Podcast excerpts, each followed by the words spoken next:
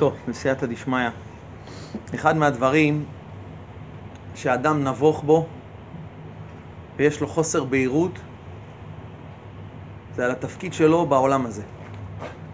כל אחד רוצה לעבוד את השם יתברך, כל אחד רוצה להידבק בשם יתברך, אבל אחד מהדברים שאדם לפעמים אומר, ריבונו של עולם, רק תגיד לי מה התפקיד שלי.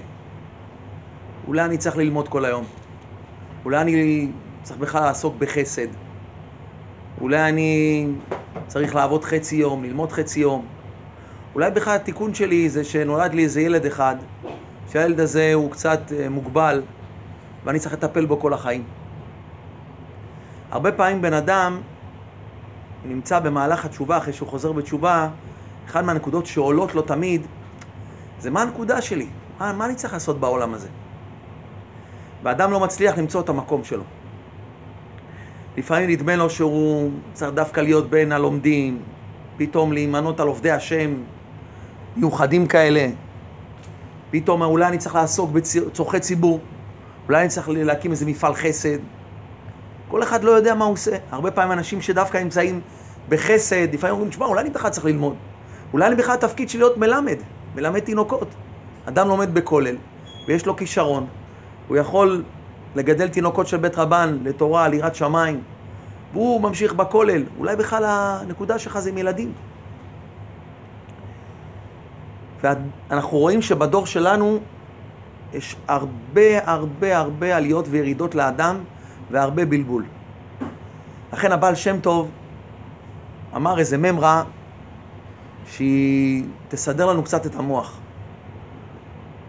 מביא את זה בעל התניא בשער האיחוד והאמונה. הוא אומר, שמעתי ממורי ורבי שקיבל מרבו ורבו מרבו. היה בעל התניא, היה מגיד ממזריץ', היה הבעל שם טוב. אז הם קיבלו מהבעל שם טוב נקודה כזאת. שדורות האלו, שהם מבחינת הקוויים, הם משונים מדורות הראשונים. אומר, הדורות האחרונים הם דורות מאוד מאוד משונים. הם לא כמו הדורות הראשונים והאחרונים, הם לא אותו דבר. אנחנו דור אחרון, עקבתא דמשיחא. הדורות הראשונים, כל אחד היה מכיר בחינתו בעבודתו. כי היה בחינת חילוק והבדל גמור נגלה בבחינתם מצד שורש נשמותיהם. אומר הבעל שם טוב, תדע לך, לפני 300-400 שנה היית רואה אנשים שהיה הבדל מאוד מאוד גדול ממניהם. היית רואה אנשים שהם הלומדים, הלומדי תורה, תלמידי חכמים. לעומת זה היית רואה אנשים שהם היו מה? הם היו אנשים עמי ארצות, בקושי הם יודעים לקרוא, בקושי הם יודעים לכתוב. זאת אומרת, אומר הבעל שם טוב, פעם אדם היה יכול למצוא את עצמו בקלות.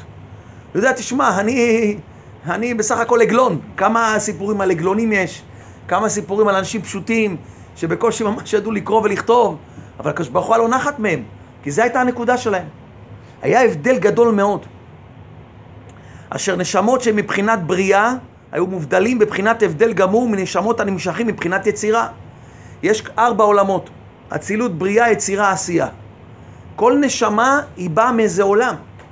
כשאתה מוריד נשמה מעולם האצילות, זה עולם מאוד מאוד גבוה. זה עולם בדרך כלל של מה? של אנשים שהם גדולים מאוד בתורה, והם יכולים גם להוביל את עם ישראל.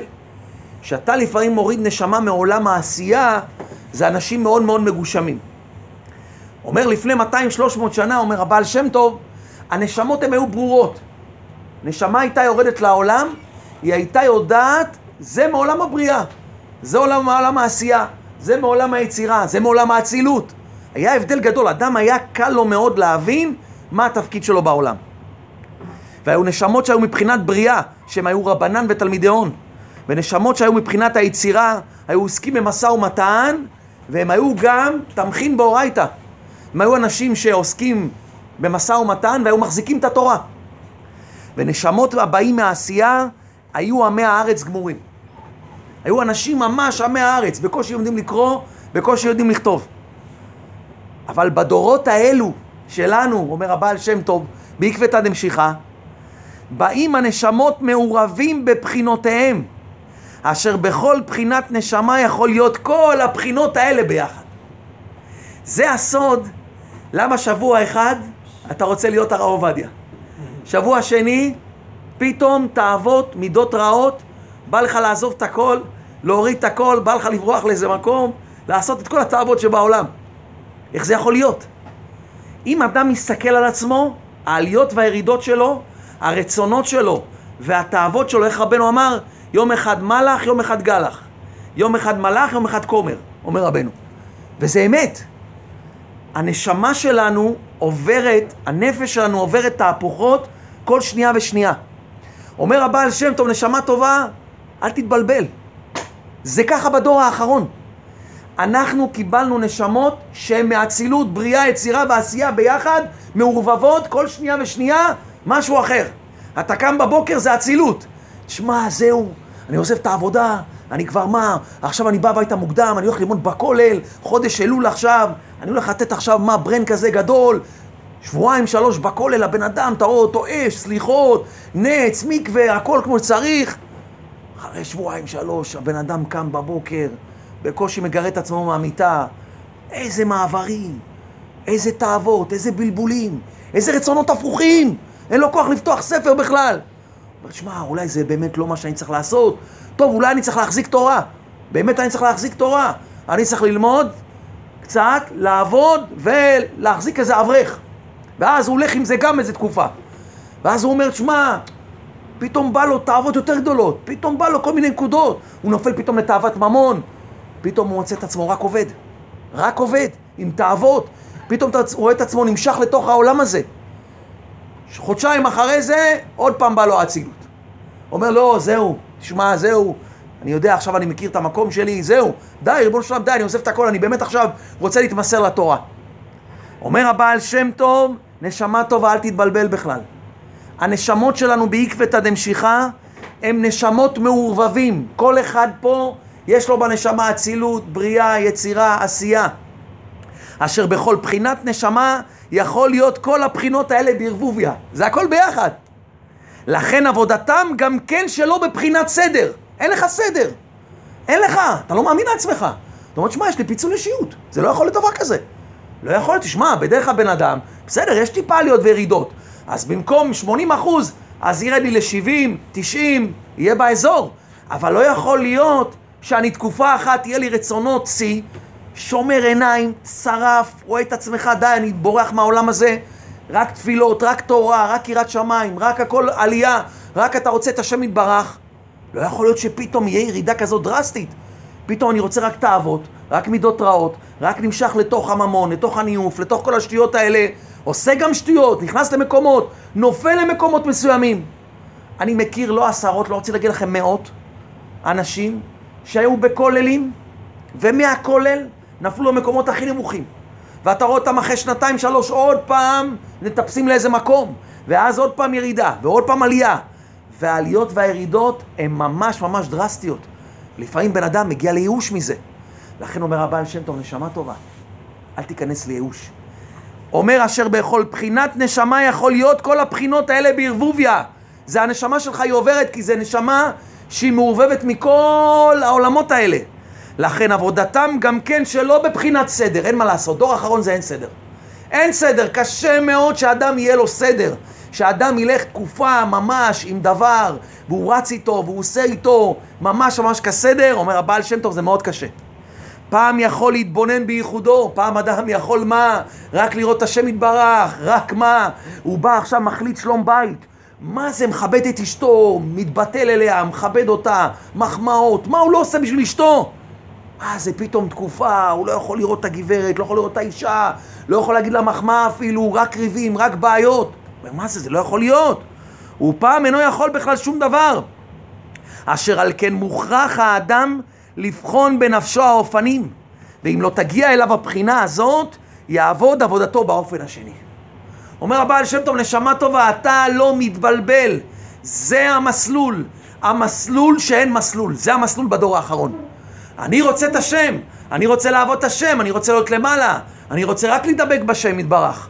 אבל אני לא יודע מה יעבור עליי, כי הנשמה שלי היא בערבוביה. יום אחד יכול להיות שאני אקום, וגם יכול להיות תקופה מסוימת שאני אלמד תורה הרבה, ויכול להיות תקופה מסוימת שאני אלמד ואני אעבוד, ויכול להיות תקופה מסוימת שפתאום אחרי חמישה, שישה ילדים, אני פתאום אצא לעבוד, ותמצא את עצמי פתאום רק לומד שעה ביום. נשמה טובה, אל תתבלבל, תשמח, זה המקום שלך. זה המקום שלך. יש בחינה שפתאום אתה צריך להיות בעולם האצילות, ויש לפעמים תקופות בחיים שאתה תהיה בעולם העשייה, ויעבור עליך תקופה שאתה תצטרך מה, פתאום אתה תמצא את עצמך עשר שעות עובד, אחד עשרה שעות עובד, בקושי לומד, בקושי מתפלל, בקושי עושה משהו. נשמה טובה, אומר הבעל שם טובה, תתבלבל. תעבוד את עבודתו באופן השני. העולה מכל הדברים, כי בדורות הללו כל נשמה ונשמה מעורבבת מניצוצי נשמות מכמה וכמה בחינות שונות. בפנים, בתוכך, יש ניצוצי נשמות של כל מיני בחינות, וכל אחת מושכת את האדם כפי עניינה ומהותה. כל פעם ניצוץ אחר, זה עולם האצילות, מושך אותך לשם יתברך, פתאום עולם העשייה. זה הנקודה למה עובר עליכם ומה עובר עלינו כל הזמן תהפוכות. וכל הזמן רצונות הפוכים. וזה מצב שהאדם לפעמים נכנס לייאוש רק מזה. כי הוא אומר זה לא יכול להיות בן אדם נורמלי בסדר רוצה את השם יתברך ואחרי זה בסדר טיפה הוא ירד מזה אבל לא יכול להיות שיום אחד אני ארצה את השם וירצה לזרוק את כל העולם הזה ולהתמסר לשם יתברך ויום אחרי אני ארצה את כל התאוות בעולם ואני מוצא את עצמי שאני מה? אריה בתאוות, וכל כך נמשך לתוך התאוות. אומר הבעל שם תורה תתבלבל. ומזה באים כל החילופים במצב רוחנו ושאיפותינו. זה הנקודה למה אנחנו עוברים מצבי רוח מאוד מאוד מאוד מאוד דרסטיים. שאיפות מאוד מאוד דרסטיות, מאוד מאוד. שאיפה למעלה למטה, למעלה למטה. אך כאמור אין לנו להתבלבל מזה כלל וכלל. כי כך היא מציאות מהותנו. בשביל זה השם הביא אותך לעולם בדור האחרון. זה הנשמה שלך, אל תתבלבל. מה אתה צריך לעשות? לעבוד את השם איפה שאני. איפה שהשם ישים אותי אני עובד אותו. אתה רוצה שאני אעבוד אותך ככה? אני עכשיו עובד אותך מפה. ועלינו לאחוז בשם יתברך תמיד בתמימות ופשיטות, בכל עניין שמזדמן לנו כפי העת והזמן. מה שמזדמן לך. זה עכשיו אתה למטה, אז תעבוד את השם למטה. ועכשיו מה? לא זכית ללמוד כל כך, אתה עכשיו מה? יותר מה? בעבודה, יותר מתעסק מה? עם הגשמיות? אז עכשיו באת לתפילת ערבית אחרי יום שבקושי מה? לא למדת כלום, שום קדושה, שום דבר? אז עכשיו תתפלל ערבית בשמחה, כי זה הנקודה שלך. ואם תתפלל ערבית בשמחה, אתה תעשה את התפקיד שלך בעולם הזה. כי כרגע השם רוצה שאתה תשטוף כלים. אין מה לעשות. יש ימים שהשם ישים אותך שר אוצר, ויש ימים שהשם יגיד לך נשמה טובה, תוריד את החליפה והעניבה של שר האוצר, היום אתה שוטף כלים במטבח. אה, השם, אתה רוצה שאני אשטוף כלים? לא, אני מתמרמר, איך יכול להיות? רגע, אני שר אוצר או שוטף כלים? נשמה טובה, אתה עובד את השם. ואם השם אמר שתהיה שר אוצר, אתה תהיה שר אוצר, וזה הכי כיף. אבל אם השם אמר לשטוף כלים, אני שמח שאני שוטף כלים. למה אני שמח? כי אני עושה את רצון השם. לכן, אנו לנהוג כפי הנראה בעניינו שהוא העניין אשר השם דורש מעמנו. השם עכשיו דורש שאתה תשטוף כלים. תוריד, תוריד את החליפה, את העניבה, עכשיו אתה שוטף כלים. ולהתחדש בכל פעם לעשות רצון בורנו. זה מה שבאתי לעולם, ריבונו של עולם. אני באתי לעבוד אותך, לא אותי. ריבונו של עולם, התפקיד שלי בעולם הזה זה לעבוד אותך. אני נשמה שהיא מה, מעורבבת? אני יכול להיות יום אחד שר אוצר, יום אחד שר פשוט, יום אחד שוטף כלים, יום אחד מנקה רחובות, ריבונו של עולם, אני מוכן לעשות את כל התפקידים האלה. למה? כי זה רצונך יתברך. ולהתחדש בכל פעם לעשות רצון בורנו. עד ישקיף ויראה השם ולא ימנע טוב להולכים בתמים. שאדם ילך בתמימות בפשיטות, ובאמת יעבוד הקדוש ברוך הוא, כי השם יתברך ציווה עכשיו לעשות ככה, אז אני עושה. ואם השם עכשיו רוצה שיש לי שישה ושבעה ילדים, שאני צריך לפרנס אותם, ואני צריך לעבוד יותר קשה, ואני בקושי, אני שוטף כלים עכשיו, אני בקושי ברוחניות, אז אני אשמח בדבר הזה. אני אשמח, אני אשמח בכל מצווה שאני עושה, בכל דבר שאני עושה. וינחנו בדרך אמת ובמסילה סלולה, באופן שנזכה למלות ולהשלים את התפקיד המוטל עלינו בעולם הזה, למען ניטב לנו בזה ובבא. לכן אדם לא צריך להתבלבל. אל תתבלבל, נשמה טובה, אל תתבלבל משום דבר. אני רוצה לעבוד את השם. מה אני רוצה להיות? זה רק הכי קרוב לשם. ריבונו של עולם, אני הכי הכי רוצה רק, זה רק להיות לידך. אבל אם אתה עכשיו מחליט שאני אהיה בשורה האחרונה, אז אני אהיה בשורה האחרונה, ריבונו של עולם. כי אתה החלטת, וזה השמחה. ותדעו לכם, שהשם יתברך, שמח באדם, והשכר שאתה תקבל, והמילוי תפקיד שאתה ממלא, אין הבדל לקדוש ברוך הוא בין שאתה בשורה הראשונה לבין שאתה בשורה האחרונה. שזה שאתה נמצא בשורה הראשונה, זה רצון השם, ואתה עושה את רצון השם. וגם אם השם העביר אותך לשורה האחרונה, ועכשיו אתה לא כל כך בקדושה, ועכשיו אתה עובר מה שאתה עובר, אם תשמח בשורה האחרונה ותנפנף לשם יתברך, ריבונו שלם, אני פה, אתה רוצה שאני אשב בשורה האחרונה? פתאום מה עכשיו? אבא אומר לבן שלו, שמע טובה, תעבור מפה, לך לסוף בבקשה. אתה עובר לסוף, אתה מקבל אחרון היום. מה אבא, תן לי, אני רוצה לקבל ראשון. לא, אתה מקבל אחרון. אבא, אני שמח. למה? לא אכפת לי, אני עושה את רצונך. זה נקודה שאדם מאוד מאוד מאוד צריך להפנים אותה בדור האחרון. כי כולם עוברים פה מה שהם עוברים. העליות והירידות וכל המעברים והשמחה והעצבות וכל המצבי רוח והשאיפות שלנו וכל המעברים שאנחנו עוברים בחיים הם מאוד מאוד קשים. הם מאוד מאוד קשים והם חדים מאוד מאוד. לכן אני לא מתבלבל. כי אני יודע שזה הנשמה וזה עקבת הנמשיכה. הדור האחרון זה נשמות שבאות מכל מיני מקומות בתוך הנשמה שלי. זה מכל מיני מקומות. לכן אדם אומר הבעל שם טוב לא צריך בכלל, בכלל, בכלל להתבלבל מהנקודה הזאת. לכן אדם, הוא רוצה לעשות תשובה. אדם הוא רוצה להתקרב לשם יתברך. היום אנחנו נראה עצה מדהימה, עצה עצומה של רבי נחמן מברסלב, איך זוכים לתשובה. כל אחד רוצה לעשות תשובה. תשובה זה זכות משמיים. שנותנים לאדם לעשות תשובה זה דבר וזכות גדולה מאוד משמיים. וזה רבנו אומר בתורה ע"ג. אנחנו נקרא אותה ואחרי זה אני אחזור ואני אסביר אותה. תורה ע"ג בחלק שני. מי שרוצה לזכות לתשובה יהיה רגיל באמירת תהילים. כי אמירת תהילים מסוגל לתשובה. כי יש חמישים שערי תשובה וארבעים ותשע שערים יכול כל אדם לקנוס בהם ולהשיגם. אך שער החמישים הוא בחינת התשובה של השם יתברך בעצמו, כביכול. כי גם אצלו יתברך מצינו בחינת תשובה, כמו שכתוב שובו אליי ואשובו עליכם.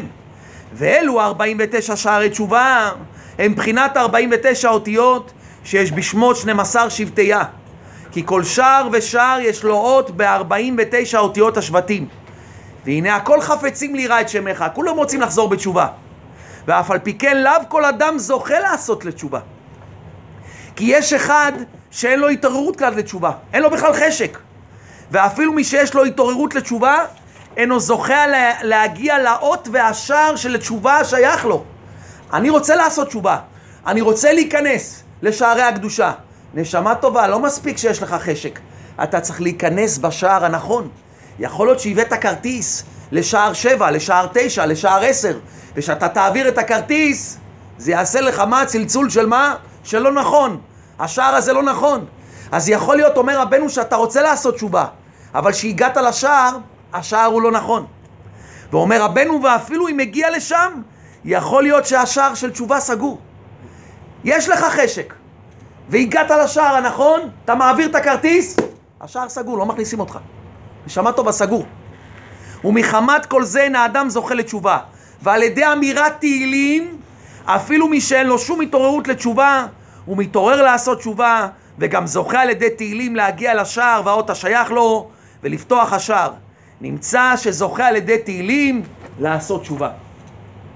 תשובה זה זכות משמיים. שאדם נותנים לו לעשות תשובה, שיפתח, שיעיר לו באמת, והוא יתקן את כל מה שהוא עבר, את כל מה שהוא קלקל. ורבנו אומר, מי שרוצה לזכות לתשובה, יהיה רגיל באמירת תהילים. רבנו מדגיש רגילות. מה זה רגיל? רגיל זה כל יום. יש אדם קורא תהילים פעם בשבת, הוא גומר את כל התהילים. יש בן אדם קורא כל יום חמש מזמורים. מה יותר טוב? רבנו אומר רגילות. עדיף לקרוא כל יום חמישה מזמורים מאשר פעם בשבועיים, פעם בשלוש, פעם אפילו בשבת, לגמור את כל התהילים. רבנו אומר, מי שרוצה לזכות לתשובה יהיה רגיל באמירת תהילים. רבנו מדגיש את זה, רגילות. אדם צריך לקרוא תהילים כל יום. עדיף שתקרא כל יום חמישה מזמורים, מאשר שפתאום תקבל אור. פעם בשבועיים תקבל אור, זהו, אני גומר עכשיו את התהילים שלוש פעמים. לא. רבנו אומר, הרגילות היא בוקעת יותר. אם אתה עכשיו תבוא עם תהילים אחד פעם בשלושה שבועות, עם שתי תהילים פעם בשלושה שבועות, תדע לך שזה לא יפתח לך את שער התשובה. אבל אם אתה תהיה רגיל כל יום, כמו הטיפה של רבי עקיבא, כל יום טיפה של מים. אתה זורק כל יום טיפה של מים, חמישה מזמורי תהילים. איך קוראים תהילים? אומר רבי יונתן אבשיץ, וזה הטעות של כולנו. אנשים רגילים לגרוס תהילים, לא גורסים תהילים. מי שגורס תהילים, הגמרא אומרת, דוד המלך אמר לקדוש ברוך הוא, יהי רצון שאני אקרא לפניך תהילים, וזה ייחשב לי כאילו אני עוסק עכשיו בנגעים, בנגעים ועלות, בדברים מאוד מאוד גבוהים. מה זה הכוונה שעכשיו אני קורא תהילים ואני עוסק כאילו במה? אני עוסק בנגעים? אני נושא בנגעים, יש נגע הצהרת, נגעים טהורים, נגעים טמאים, זה דברים שאדם צריך להיות בקיא בהם, מאוד מאוד. כשאתה קורא תהילים, זה כאילו אתה עוסק בתורה, בקודש קודשים, בנגעים, שזה דבר מאוד מאוד מאוד קשה. זה לא אם אתה גורס תהילים. אדם קורא תהילים, הוא צריך להתחבר לתהילים. תהילים קוראים ממה עם פירוש. תהילים קוראים ממה היום יש פירושים שהם המילים של תהילים, כמו כוונת הלב, כמו יסוד מלכות, יש תהילים מטיבתא, יש כל מיני תהילים היום שמעל המילה של תהילים יש פירוש.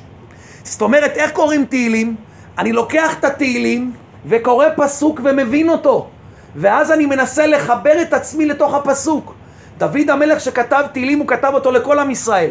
אשרי האיש אשר לא הלך בעצת רשעים, ובדרך חטאים לא עמד. אני מבין מה דוד המלך אומר, אשרי האיש אשר לא הלך בעצת רשעים. יש כל מיני אנשים שנותנים לי כל מיני עצות, שאני אלך לפה, שאני אעשה ככה, שאני חס ושלום יעשה נגד השם יתברך, זה עצת רשעים. אני לוקח את תהילים ומכניס את זה לעצמי. אני קורא פסוק ואני מחבר אותו אליי. אליי, איך אני מתחבר לתוך הפסוקים שאמר דוד המלך. אם אני מגיע למזמורים שצריך להודות לשם, מזמור לתודה. מזמור לתודה, הריעו לאדוני כל הארץ. הו, כמה אני צריך להודות לשם, אתה אומר את זה בלב. כמה אני צריך להודות לך, ריבונו של עולם, על האישה, על הילדים, הריעו לאדוני כל הארץ, עבדו את אדוני בשמחה. ריבונו של עולם, מרצון שאני אעבוד אותך בשמחה, אתה אומר את כל זה בלב. אתה מתחבר לתהילים, ככה קוראים תהילים. כל יום תקרא חמישה מזמורים. זה לא אלוף העולם בתהילים. זה לא העיקר, סיימתי את ספר תהילים. לא נכון, לא תקבל מזה שום אור. כי כל העניין של תהילים לרגילות לתשובה זה לפתוח לך את אור השם. ברגע שאתה תגרוס תהילים, זה ייתן לך אור כזה קטן. ברגע שאתה תקרא תהילים ותבין ותמצא את עצמך בתוך תהילים, אתה מוצא את עצמך, את מה שעובר עליך, אתה קורא את המזמור ואתה מפרש את המזמור עליך, על החיים שלך, על השלום בית, על החינוך ילדים, על הפרנסה, על הבריאות, על מה שיצר הרע עושה לך, על השמירת עיניים, על כל מה שאתה עובר עם היצר הרע. אתה מפרש את כל זה עליך, רבי יונתן אייבשיץ אומר שזה נקרא קריאת תהילים. לכן זה ייקח לך 20 דקות, אז במקום לקרוא חצי ספר ב-20 דקות נשמה טובה, ב-20 דקות תקרא חמישה מזמורים, זה מה שאני עושה. אני לוקח חמישה מזמורים לפי הסדר, אני מתחיל מאלף, ואני קורא אותם לאט לאט ועוצר, כל פסוק אני עוצר. אני מנסה להבין את הפסוק ומנסה להשליך אותו עליי. זה לוקח זמן. לוקח לך איזה פרק, איזה חמש דקות. אז תעשה חמש דקות כפול חמישה מזמורים, עשרים, עשרים וחמש דקות אתה קורא תהילים חמישה מזמורים. זה הרבה יותר מועיל מאשר שאדם יתחיל לגרוס ולגרוס ולגמור ולגמור. בשעה ורבע הוא גומר את כל המאה חמישים מזמורים. זה לא נכון, ככה לא קוראים תהילים. שתי דברים בתהילים, רגילות כל יום. כל יום אני קורא תהילים. אני גומר את התפילה עם מי שיש לו זמן, אני קורא חמישה מזמורים. אין לי זמן באוטובוס, אין לי זמן בהסעה, אין לי זמן בהפסקה בעבודה, אין לי זמן שאני בהפסקה בצהריים, אין לי זמן שאני חוזר הביתה. יש לי זמן ורגילות שאני לוקח את התהילים לא בשביל לסיים אותם. לא מעניין אותי מתי אני אסיים את הספר. בשמיים לא תבוא ויגידו לך, אה, ah, סיימת 200 ספרי תהילים. לא! יגידו לך איזה אור הוצאת מתהילים. יש אדם שיקרא 200 פעם, 5,000 פעם את התהילים, הוא יקבל אור כזה קטן. יש אחד אולי גמר את התהילים פעם וחצי, אבל כל מזמור הוא לקח והתחבר למזמור, הוא יקבל אור כזה גדול, אין סוף של אור. כי כל האינזן זה יתחבר לשם יתברך. זה לא כמות, זה איכות, רק איכות. לכן רבנו בא ומסביר לנו, איך קוראים תהילים? רגיל ואיכות. רגיל ולאט. רגיל, הכוונה, אני קורא כל יום, ואני מתחבר בכל מזמור ומזמור. ועניין זה של תהילים, אם אדם ישים לב, זה שייך לכל עם ישראל. אפילו האדם שהוא רחוק, הוא שמע על תהילים. קרה אולי פעם. למה? מה הסוד בתהילים? למה כל יהודי בשעת צרה קורא תהילים? למה אנשים הכי רחוקים קוראים תהילים? אפילו אנשים שלפעמים מה? לא שומרים שבת, אנשים שהולכים לא חובשי כיפה, אתה רואה אותם, תהילים, לידה, אשתו באה ללדת, רואה אותו קורא תהילים. יש לו איזה צרה, הוא קורא תהילים. מה הכוח המיוחד שנמצא בתהילים? מה הכוח? רבנו אומר, זה לא רק לשעת צרה, זה פותח את התשובה. מי שרגיל לקרוא תהילים, מי שרוצה לזכות בתשובה, לזכות לתשובה, זה לא דבר פשוט. תקרא תהילים. מה מה? מה הסוד בתהילים? אלא רבנו מסביר שיש חמישים שערי תשובה. מה העניין של חמישים דווקא? מה זה החמישים הזה? חמישים שערי תשובה, חמישים דווקא, למה? אלא אנחנו מכירים את העניין הזה במיוחד בספירת העומר. כל יום יש ספירה אחרת.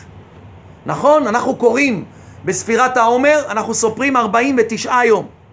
יש לנו שבע ספירות, חסד, גבורה, תפארת, נצח, עוד, יסוד, מלכות. כל יום נכללת אחת בשנייה.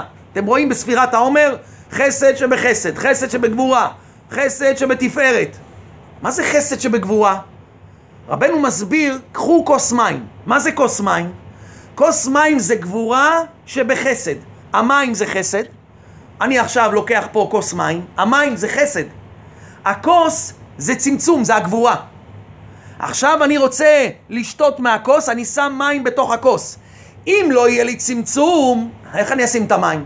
לעומת זה, אם רק יהיה לי מים בלי כוס, אז אין לי גבורה. זה נקרא חסד שבגבורה. כל דבר בעולם פה הוא בנוי מהספירות. ניתן לכם עוד דוגמה. אתה רוצה לתת לילד עכשיו ממתק, לאכול, הילד רוצה עכשיו לקבל איזה חתיכת שוקולד. זה חסד. אבל פתאום אחרי שתי, אני נותן לו שתי חתיכות של שוקולד, שתי קוביות, אני אומר לו, נשמה טובה, זהו, מספיק נשמה טובה. מה זה המספיק הזה? זה יזיק לך, זה גבורה. גבורה שבחסד. זאת אומרת שכל הספירות הם סוגי התנהגות שלנו במצבים בחיים. כל הספירות, חסד, גבורה, תפארת, נצח, הוד, יסוד, זה סוגי התנהגות שלי וסוגים של כל מיני דברים בעולם הזה. כל שבע ספירות נכללות בשבע ספירות. לכן יוצא לנו שבע כפול שבע, זה ארבעים ותשע. אז מה זה שערי תשובה שרבנו אומר? מה זה ארבעים ותשע שערי תשובה? מה זה תשובה? עם ישראל היה ב-49 שערי טומאה איפה? במצרים. משה רבנו מה עשה? לאט לאט הוציא אותם מ-49 שערי טומאה ל-49 שערי קדושה. מה שייך טומאה לספירת שערים, לספירות, לשערים? טומאה לספירות לשערים זה טומאה. אלא כל פעולה שהאדם עושה, תקשיבו טוב, מ-49 ספירות, הכוונה 49 צורי התנהגות, כל התנהגות שלך בחיים יש אפשרות שזה יבוא לך מצד הטומאה או מצד הקדושה. מצד הגאווה, מצד הטבע, מצד המידות רעות, או מצד הקדושה, לשם שמיים, לפי רצון השם. אדם חושב שלעשות תשובה, תשמע, עד עכשיו שיקרתי, גנבתי, עכשיו אני מפסיק לשקר, אני מפסיק לגנוב. נכון, זה תשובה, זה נכון. אבל זה לא התשובה שרבנו מתכוון, וזה לא התשובה הפנימית שאדם צריך להגיע אליו. זה לא רק לעשות תשובה, עד היום עשיתי ככה וככה ואני מפסיק. תשובה זה דבר הרבה יותר פנימי. תשובה היא דבר על כל דבר בחיים, כל צורת התנהגות, אני צריך לעשות תשובה. אני אתן לכם עוד דוגמה. אדם מחנך את הילד שלו. הוא שואל אותו, תגיד לי, למה לא באת לבית הכנסת? ילד לא בא לבית הכנסת. אדם מדבר עם אשתו, אדם מעיר לאשתו, אדם מעיר לילד שלו. תגיד לי, יש לי שאלה. שאתה אמרת לילד למה לא באת לבית הכנסת, או למה באת למאוחר לבית הכנסת, למה אתה אמרת לו את זה? האם זה מצד טובת הילד, שמה, לשם שמיים, שהקדוש ברוך הוא מחכה לעוד תפילה, תפילה של יהודי? ואכפת לך מהשם שעוד יהודי יתפלל? או מתוך הכבוד האישי שלך, שיגידו שהבן של הרב לא בא לבית כנסת, או הבן של הרב מאחר לתפילה, או הבן שלך הוא מדבר בבית הכנסת, הבן שלך עושה ככה. כל ההערות ההערות שלך לילדים שלך, זה בא באמת, בחוץ שאתה מעיר לו ליד אנשים, זה באמת מצד חינוך, או מצד שאתה מתבייש שהוא קצת עושה לך בושות ליד המשפחה, ליד החברים. כשאתה תורם בבית הכנסת ואומר 200, וההוא אמר 300, אתה אומר 500, וכל הבית כנסת מסתכל עליך, וואו, תראה, הוא תרם 500 שקל. תגיד לי, לא נכנס לך שם איזה טיפה גאווה? שאמרת או עשית את התנועה בתפילה, עשית איזה תנועה כזאת. למה עשית את התנועה הזאת? שיסתכלו עליך אולי? יש דברים בתשובה שזה דקויות. תשובה זה לא רק בכלליות. עד עכשיו עשיתי רע, אני עושה טוב. זה התחלה, זה מצוין. תשובה בה רבנו עובר זה דבר הרבה יותר פנימי.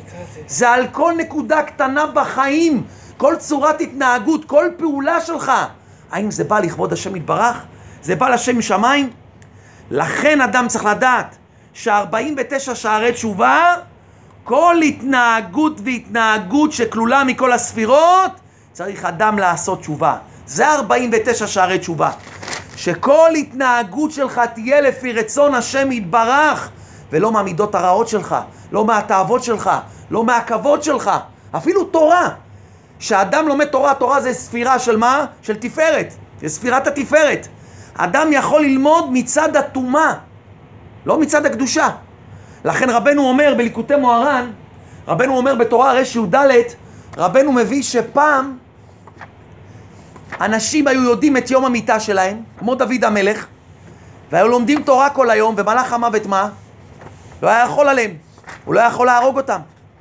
אומר רבנו בתורה רי"ד, בדורות הראשונים שהיו יודעים יום מיתתם, היו עוסקים בתורה כל היום, ולא היה שליטה ליצר רע, לבעל דבר עליהם.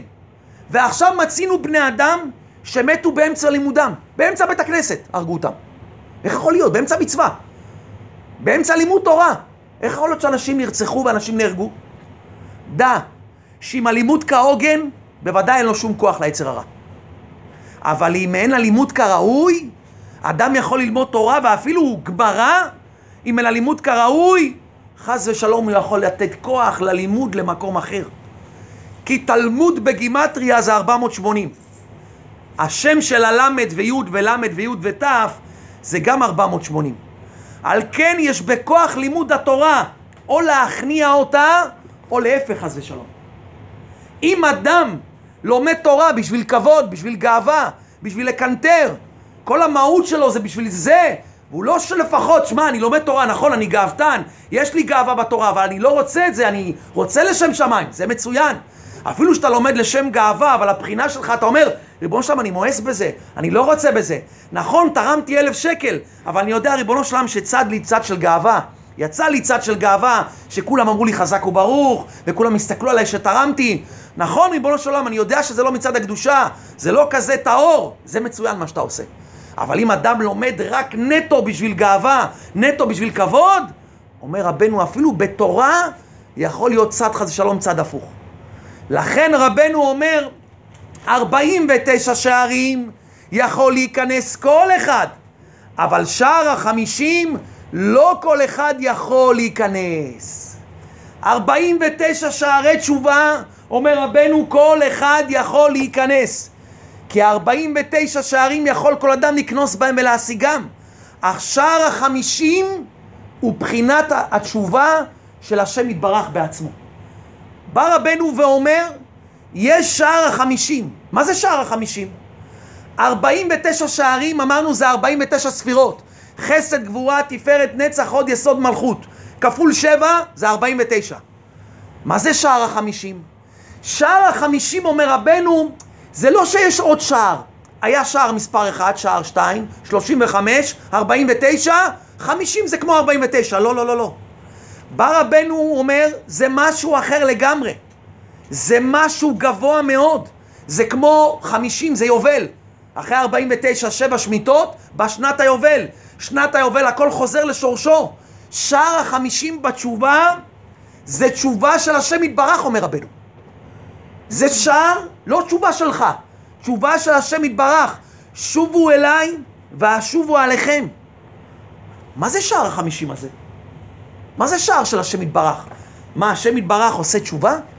מה, השם יתברך יש לו תשובה? מה זה שער החמישים? שער תשובה של השם יתברך. רבנו מסביר דבר נפלא, תקשיבו טוב. אדם שבא לעשות תשובה, יצר הרע כל הזמן רוצה להחליש אותו. יצר הרע בא אליך בכל מיני כיוונים. אומר לך, נשמה טובה, חזרת בתשובה בגיל 30. עד עכשיו חיללת שבתות, עברת על כל התורה כולה, נסעת לכל הטיולים בעולם, עברת, השם ישמור מה עשית שם בחוץ לארץ, ועם מי היית ומה עשית. אתה עכשיו בגיל 30 רוצה לתקן את כל מה שעשית? נראה לך? נראה לך שהקדוש ברוך הוא יוותר לך? והוא מביא לך ראיות מחז"ל ומדרשים וכל מיני דברים. אומר רבנו, תדע לך, יצר הרע בא לאדם בכל מיני כיוונים. כשאדם בא לעשות תשובה, יצר הרע כל הזמן רוצה רק לתת לו מה? מכשול, ולהכניס אותו לעצבות ולדיכאון, ולהכניס אותו למראה שחורה, ולהכניס אותו לייאוש גמור. אומר רבנו, עוד דבר שהיצר הרע בא לאדם, אומר לו, נשמה טובה, אתה רוצה לחזור בתשובה? נראה לך שאתה תצליח לצאת מכל המידות הרעות שלך? נראה לך שאתה תצליח לשמור עיניים? הרי אתה רואה שאתה מנסה כבר שנה, שנתיים לשמור עיניים. אתה לא מצליח, אתה לא רואה. אתה מנסה מה, להתפלל במה? בכוונה, אתה לא מצליח. אתה מנסה לשמור שבת, אתה גם לא מצליח. כל דבר אתם רואים שהולך אצלכם, אתם מנסים ואתם נופלים ממנו, מה יצר ישר בא אליכם? הרי אתה רואה שמה? אתה רואה שאתה עושה תשובה וחוזר לעבירה עוד פעם. אתה אומר שאתה תשתנה, שאתה תפגום בברית, שתחזור בתשובה, תפסיק לעשות שטויות עם החברים, אתה מחזיק שבוע, שבועיים, ארבעים יום, אחרי זה אתה עוד פעם נופל. על מה אתה עושה תשובה? אומר רבנו זה שער החמישים. כנגד הפיתויים האלה של הסיטרא אחא, בא רבנו ומגלה לנו את שער החמישים בדור האחרון. בא רבי נחמן מברסלם שצעק אין שום ייאוש בעולם. רק רבנו יכול לצעוק דבר כזה. רק רבי נחמן מברסלב יכול לצעוק דבר כזה. רבנו גילה את שער החמישים של השם יתברך, שמה זה? שובו אליי ואשובו עליכם. שהשם יתברך בא אליך נשמה טובה ומחזק אותך ואומר לך נשמה טובה אל תשמע ואל תתפלטה לדברי הבעל דבר, שובו אליי. תחזור בתשובה, שפר את מעשיך ככל יכולתך ואף שאינך רואה תקווה על פי דרך הטבע ואפילו שתשובתך לא גמורה, נשמה טובה אתה תמשיך. תמשיך נשמה טובה. זה כמו, משל למה הדבר דומה? זה כמו בן של מלך שהיה רחוק מאבא שלו. רחוק מאוד מאוד מאוד רחוק. באו האוהבים שלו, אמרו לבן של המלך, תשמע נשמה טובה, תחזור לאבא שלך. אמר להם, איך אני יכול לחזור לאבא שלי? תראו איזה מרחק אני נמצא, איך אני אחזור? איך? בא אבא שלו ושלח, אמר לו, נשמה טובה, אתה תלך מה שבכוחך ללכת. אתה יכול ללכת יומיים מרחק, אני אלך בשבילך את כל המרחק שהשארת. ואני בא אצלך בשאר הדרך. תעשה כמה צעדים. זה שער החמישים. זה רבי נחמן מברסלב בא לגלות בדור האחרון בעקבתא דמשיחא. אין ייאוש בעולם כלל. שמע, נשמה טובה, עברתי על כל העבירות שבעולם. גם חזרתי בתשובה, ואני ממשיך לעשות את השטויות. אני לא מצליח כלום. אין, אני בייאוש גמור. אני בחיים לא אצליח. בא רבנו ואומר, אין שום ייאוש בעולם כלל. יש שער החמישים. אתה, מה צריך לעשות? מה שבכוחך. לצעוק על זה, להתפלל על זה, לנסות עוד פעם, לקום מחדש. שהרי כוחותיו של האדם מוגבלים הם, ואינו יכול להיכנס אלא ל-49 שערי תשובה. זה מה שאתה יכול לשמה טובה, אבל לא לשער 50. אבל אם אתה תעשה את מה שמוטל עליך, אם אתה תמשיך, מה זה מוטל? בדור האחרון, מה זה נקרא שעשיתי מה שאני רוצה, מה שאני צריך לעשות? שבאתי שבוע הבא לשיעור תורה. זה הניצחון. מה, אבל עברתי כל השבוע מה שעברתי. אתה יודע מה עשיתי כל השבוע? אתה לא יודע מה עשיתי? איזה נפילות היה לי. נשמה טובה, ניצחון זה אם באת השבוע הבא לשיעור תורה. זה הניצחון הכי גדול. אם התחלת התחלה חדשה, נפלת בעיניים. מהבית עד העבודה, 70 נפילות בעיניים היה לך. אם אתה תחליט עכשיו בכניסה לעבודה שאתה עושה התחלה חדשה, זהו, התחלה חדשה. ריבונו שלם, אני חייב לשמור עיניים. התחלה חדשה. ניצחת את היצר הרע. זה נקרא שאתה עושה את מה שמוטל עליך. אומר רבנו, תדע לך, אם תזכה לעשות את זה, תזכה שהשם יתברך יפתח לך את שער החמישים ויביא אותך לתשובה שלמה, שהיא התשובה של השם יתברך. זה כאילו השם יתברך עושה תשובה במקומך, אבל הוא לא עושה במקומך, הוא רוצה את מה? את היכולת שלך. הוא רוצה את המאה אחוז שלך. אני, ריבונו של עולם, אעשה את המאה אחוז שלי, אבל אתה יודע איזה דור אני נמצא, הוא יודע, הוא מכיר, הוא יודע מה הולך ברחובות, הוא יודע מה אתה מתמודד כל יום. אתה חושב שהוא לא רואה מה אתם מתמודדים? הוא לא רואה איזה קושי אתם עוברים? הוא לא רואה איזה קשיים אתם עוברים? יש אנשים שרווקים נשארים עד גיל 30, 35, איך הוא ישמור עיניים? איך הוא ישמור על הברית? יש אנשים שעוברים פה קשיים גדולים מאוד מאוד בפרנסה, בבריאות, בניסיונות. מה, השם לא רואה את זה? מה השם רוצה ממך נשמה טובה? תחזיק מעמד. לא עוזב את השם, אני מחזיק מעמד. זה 49 שערי תשובה, אני מחזיק. אם תחזיק ככה, אומר רבנו, יש שער החמישים. שער החמישים זה שער של השם יתברך, זה שער מאוד מאוד מאוד גבוה. אבל איך נכנסים לשער הזה? רבנו אומר, הכל חפצים ליראה את שמך. כולם רוצים מה? לעבוד את השם. אפילו בלעם רצה להיות צדיק. תמות נפשי מות ישרים, ואחריתי כמוהו. אני רוצה סוף של יהודי, ככה בלעם אמר. אבל בלעם לא ידע שבשביל לרצות סוף של יהודי, אבל מה עם הדרך שמובילה לשם? זה אני לא רוצה. וזה מה שהשם רוצה מהדור האחרון. השם רוצה ממך לא תוצאות, השם רוצה שתסבול, שתעמול, שתתגבר, שתתאמץ, שתילחם, זה מה שהוא רוצה. הוא רוצה שאתה תילחם ביצר הרע. לא אמרתי לך לנצח אותו. אני רוצה שאתה תמשיך הלאה, שאתה תרצה לשמור עיניים עוד פעם, שאתה תרצה לשמור שבת עוד פעם, שאתה תתחיל התחלה חדשה. אומר רבנו, אבל לאו כל אדם זוכה לעשות תשובה. לא כל אחד זוכה שיהיה לו תשובה. לא כל אחד יכול להתגבר, להתאמץ. רבנו היום מלמד אותנו שזה התהילים, זה התהילים. תהילים ייתן לכם את כל הכוחות. כי יש אחד שאין לו התעוררות. יש אחד שבכלל, אין לו בכלל התעוררות. אין לו חשק להשתנות. מכירים את זה שעובר עלינו כזה דבר? אין לנו חשק להשתנות. אין לנו כוחות להשתנות. אין כוח. אין לך חשק, אין לך רצונות. מה זה לעשות תשובה? לעשות תשובה זה מה? להתחיל מה? להשתנות. לנסות לשמור עיניים, להתפלל בכוונה. אומר אדם לפעמים אין לו מה? אין לו חשק. אומר רבנו אבל, בוא נגיד שיש לו חשק.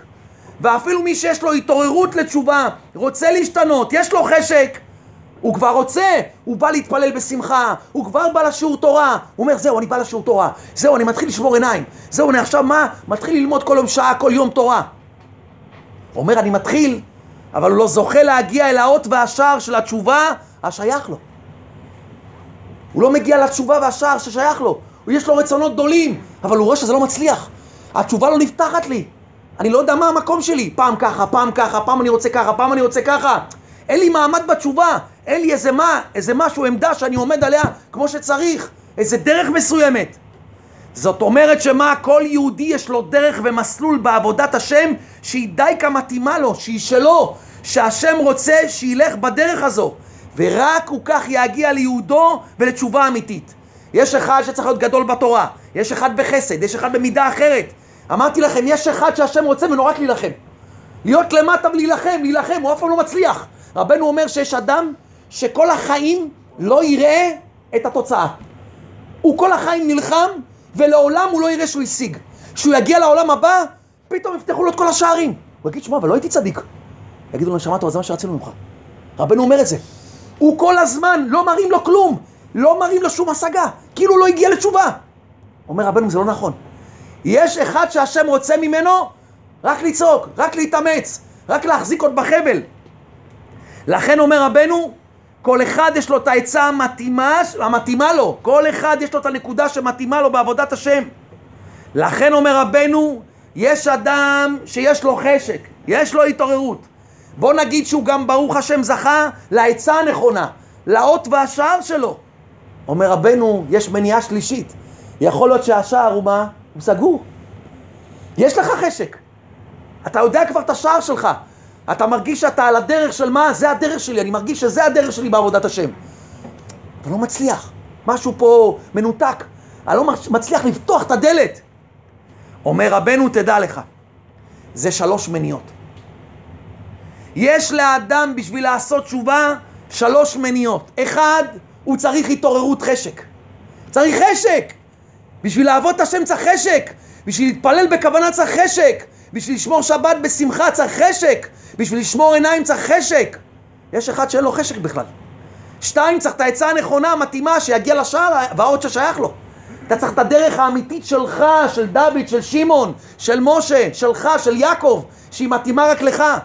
ושלוש, אתה צריך סייעתא דשמיא, שהשער פתוח. בא רבנו הקדוש ומגלה עצה עצומה בדור האחרון. נשמה טובה, אני פותח לך את כל השערים. אתה מתגבר על כל המכשולים הגדולים האלה. יש עצה אחת שתיתן לך חשק, וגם תמצא את השער שלך, וגם תמצא אותו פתוח. זה ספר תהילים. זה ספר תהילים. כשאדם קורא תהילים זה לא רק בשביל שלא יהיה צרות, זה גם נכון. תהילים יש בו סוד גדול, טמון בו כוח אדיר, אדיר, אדיר.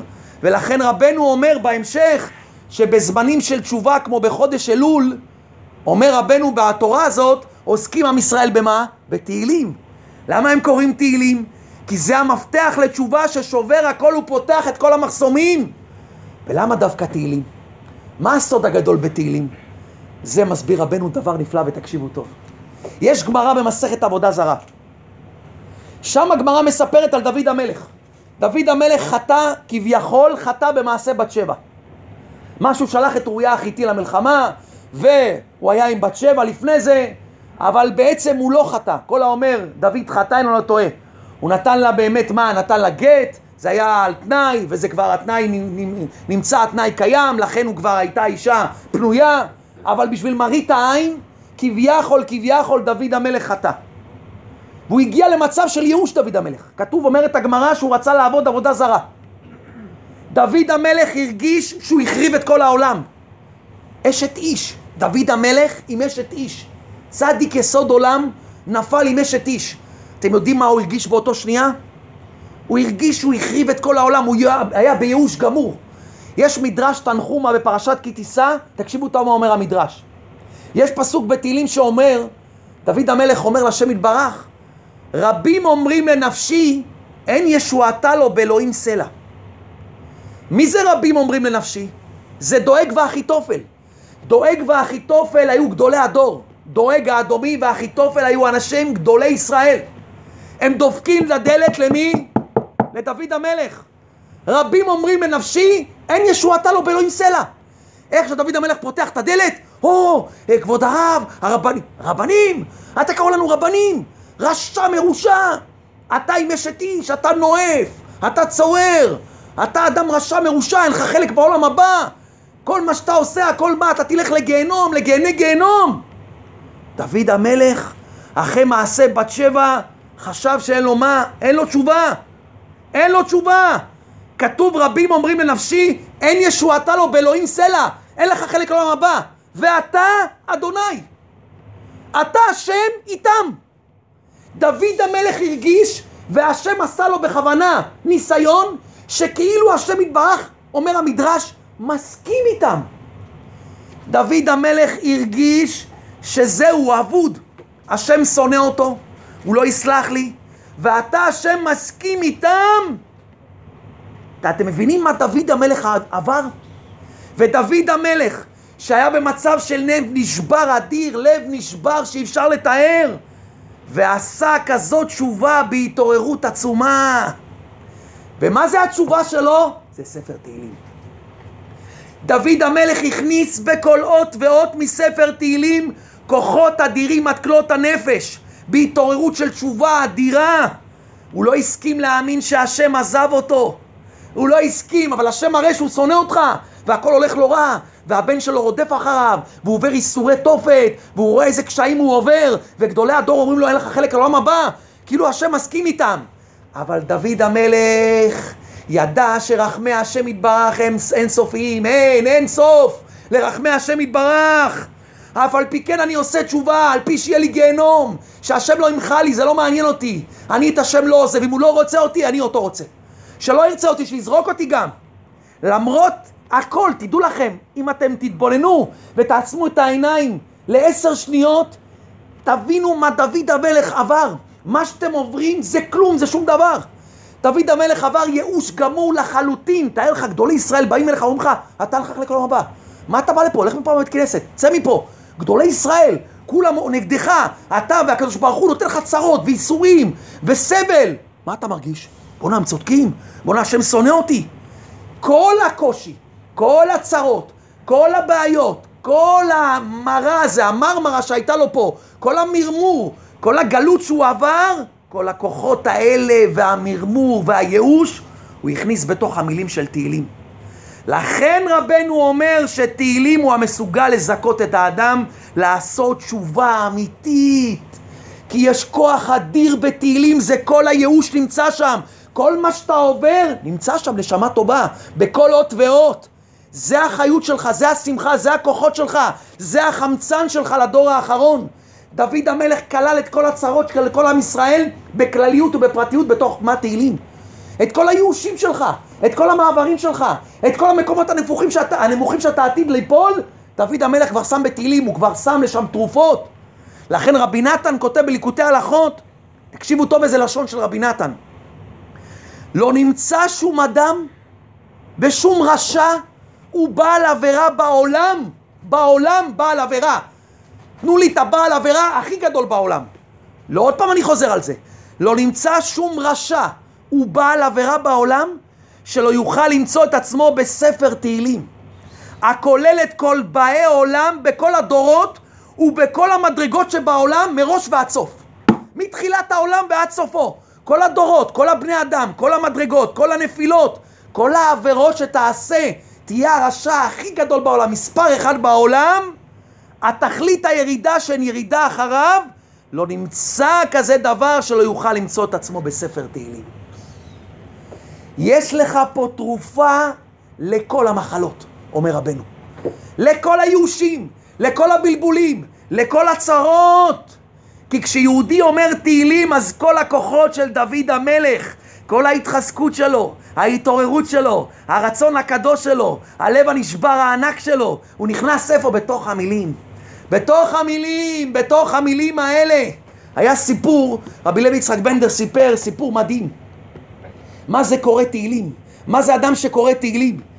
היה את התולדות יעקב יוסף. זה אחד מהתלמידים של התלמידים של מה? התולדות זה התלמיד של הבעל שם טוב. היה מגיד ממזריץ' גם, היה צדיקי יסוד עולם. אז בעל התולדות היה אדם גדול שבגדולים, זה היה קודש קודשים.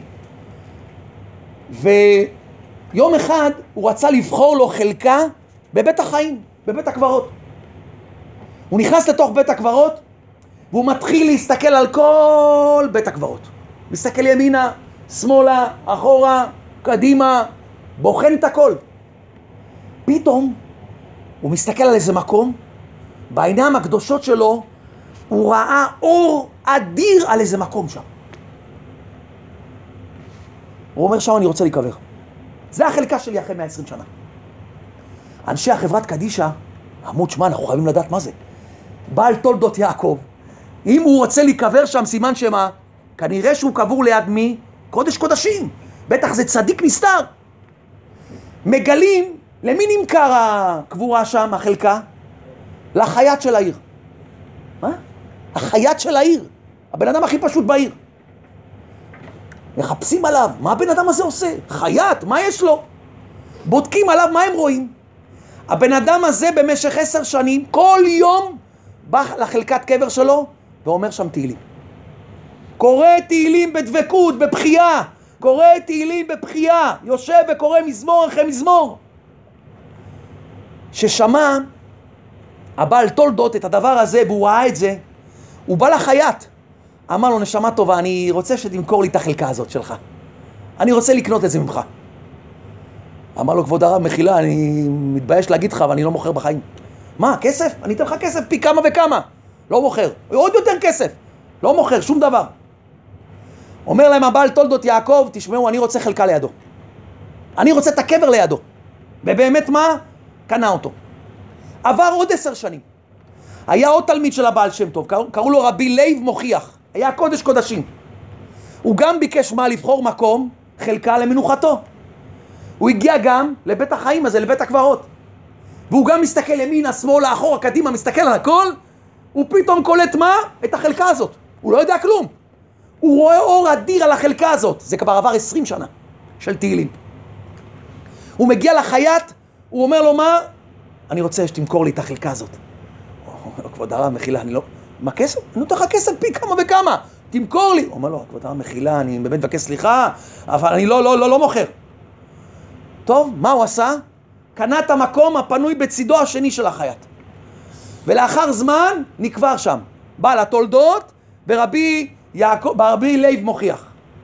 החייט היה ממשיך לבוא לבית הקברות כל יום עוד שמונה שנים.